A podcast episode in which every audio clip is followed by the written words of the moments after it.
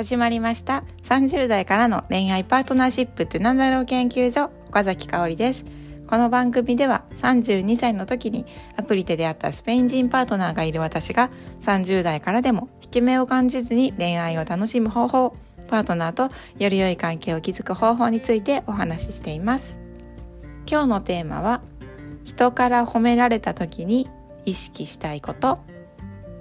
今日の結論を先に言うと褒められることの中には強みが隠れている。今日は強みも出てくるお話です。ということでまず今日このテーマで話そうと思った理由をお話しますね。私は以前保育士公務員をしていてで起業してフリーランスになりました。で起業してからですね自己肯定感本当上がったなぁと思うんですよね。自分のことが好きになったなと思うんですよね、まあ、もちろん嫌いになることも落ち込むことも悩むことも迷うことも山ほどあるんですがでもこう総合すると本当に自己肯定感が上がったなって思ってます。これはなぜかというと、まあ、褒められることが本当に増えたんですよね。で褒められることが増えて何が起きたかっていうと自然に強みを意識するようになりました。で私がよく褒められることを挙げると例えばすごく話しやすい親しみやすいとかあと説明とか書いた文章が分かりやすいっていうのはよく言われるんですよね。なのでこれをすごく意識自分で意識するようになったなと思います。で人から褒められた時皆さんはどういう反応してますか？例えばですね「いやそんなことないです」とか「いえいえいえ」とかいやそんな身の身に余るお言葉なんてみたいなこうなんか謙遜するような、まあ、日本人あるあるかもしれないんですけどこの反応っていうのは、まあ、ついついしてしまいがちです。私もしたこと何度もありますがしてしまいがちな反応はこうその相手の気持ちや感謝を受け取っていない状態に入るので、まあ、あまり拒絶はせずに受け取る方がいいんですよ。いいって言われてます。これ心理学でもあの結果が出てます。で拒絶せずにですね言われた時はこう「ありがとうございます」とか「えそんなこと言ってくださって嬉しいです」とか「えお役に立ててよかったです」とかですね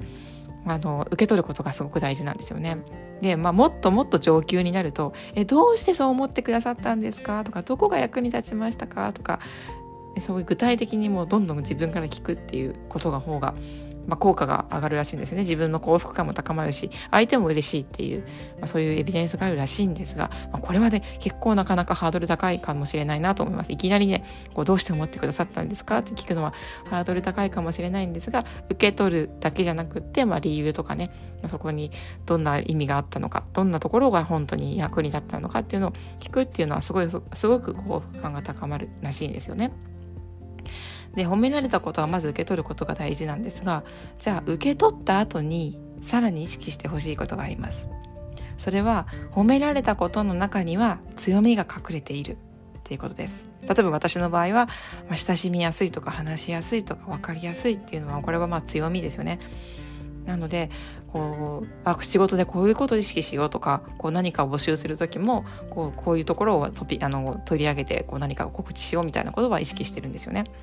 でこれはですね仕事では結構できるようになりつつありますなので私は自然にこれを恋愛にも生かしていました私はですねもう外見のコンプレックスが半端なくあるんですが例えば背が高いとか目が一重で細いとかねそういうのいっぱいあるんですけどでもこう仕事面で自己肯定感が上がったことであこれ全部含めて私だなって思えたんですよね。なんか私は親しみやすいから大丈夫。私なら大丈夫かっていうなんか気持ち根拠のない自信みたいなものを根底に持って行動できたなと思います。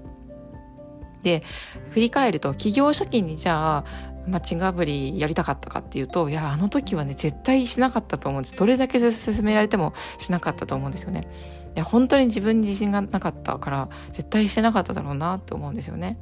でもこの褒められた時にあ何がこう隠れているのかなっていうことを意識すること。でその意識する前にまずは受け取ること。ありがとうございますっていうことですよね。受け取るっていうことをどんどんどんどん積み重ねていったらどんどんどんどん自分自信が持てるようになるし、まあ、強みをね言語化できるようになるっていうのは本当に、まあ、生きていく上で本当に本当に幸せがいっぱいだなと思うので試してみてほしいなと思います。でじゃあ強みを知って強みを使うとなぜ効果的なのか。っていうお話をしたいんですが、まあ、これはね本当にたくさんの幸せが高まるエビデンスが山ほどあるらしいんですね。でもまあもちろんそれもすごくハッピーなことなんですが私がすごく重要だと思うのは自分が恋愛に悩んだ時とか仕事に悩んだ時とか何かうまくいかない時に最後に乗り越える必要があるのは自分だと思うんですよ。自分が最後に乗り越える必要があるのは自分。例えばですね恋愛がうまくいかないなとかなんか仕事がうまくいかないなって思う時何か行動ができない時なんかこう必要時に落ち込んじゃう時っていうのはなんかブロックをかけてしまったり制限をかけてしまったりこう何かを邪魔をしてしまっているのは結局は自分なんじゃないのかなと思うんですよね。こう私も含めて人はよく周りのせいとか環境のせいとかこう自分の置かれたなんだろう状況のせいにしてしまいがちまるだからこれができないまるだからこうダメなんだって思ってしまいがちなんですけどでも本当にそれは周りのせいなのかな環境のせいなのかなその状態のせいなのかなって立ち止まってみることってすごく大事じゃないのかなって思います。でもいやいやいやそんなそんなにもう毎日ポジティブ前向きになれないよって思われるかもしれないんですけどもちろんそんな毎日ポジティブ前向きがいいとは全然思ってないんですけどでも強みに目を向けられると人の思考っていうのは前向きになりやすいんですよね。なので褒められた時って、まあ、すごく嬉しいじゃないですか。嬉しいからこそまずは相手にねそれ伝えてくださくれた相手にしっかり感謝をしてで受け取ってしっかり受け取ってでじゃあどこが強みなんだろうななんで褒められたんだろうなっていうのをね、えー、目を意識してみるっていうことから始めてみることをお勧めしたいなと思っています。ということで今日は人から褒められた時に意識したいことについてお話をしました。いかがだったでしょうか？まるって言われて嬉しかったとかまるがうまくいったとかね私は結構あのよく言ってたんですね企業初期にそしたらですね周りからですね「えかおりちゃんのどんなところを生かしてそうやって言われたんだと思う?」とか「かおりちゃんにどんなところがあったからそんな風にそんなフィードバックもらったのだと思う?」っていう風にですね、まあ、成これ成功の責任追及とか、まあ、強み探しっていうのかななんかこういうことをしてくださる人がですね、まあ、多かったんですよね。だからこそえなんで言われたんだろうとかえ何があったからうまくいったんだろうっていうのを、まあ、と質問していただけるから言語化をどんどんしていくうちにだんだんだんだんこう私は自己肯定感が上がって染みついてこうなんか自分の強みっていうのがこう染みついていたなと思います。でね周りにどれだけあなたが素敵とかあなたはこう何て言うかなうまくあの輝いてるみたいなことを言われたとしてもですね自分が自分のことをどう思っているかが全てだと思います。でそれによって思考も行動も変化していくなと思うんですよね。どれだけあなたは素敵よとかって言われてもいやそんなこと全くないって思っていたら行動も全然できないし思考だってこう前向きになんてなれないんですよね。だからパートナーシップを考える時って自分が自分とどんなパートナーシップを築いているかっていうのが一番大事だと思ってます。でね感謝することっていうのは気持ちを前向きにしてくれたりよく眠れることにもつながるし、まあ、本当に本当に効果がたくさんあるんですよねだから気持ちが落ち気味な時とか悩んでいる時沈んでいる時にこそ感謝をしたい感謝したいことをなんか手帳にバーって書き出してみるとかね。布団の中でつぶやいてみるとか、まあ、感謝って別に大きなことじゃなくてもいいんですよね。今日も一日、えー、なんだろうなお仕事に行って帰ってこれたとか。今日のご飯でこれが食べられたとか。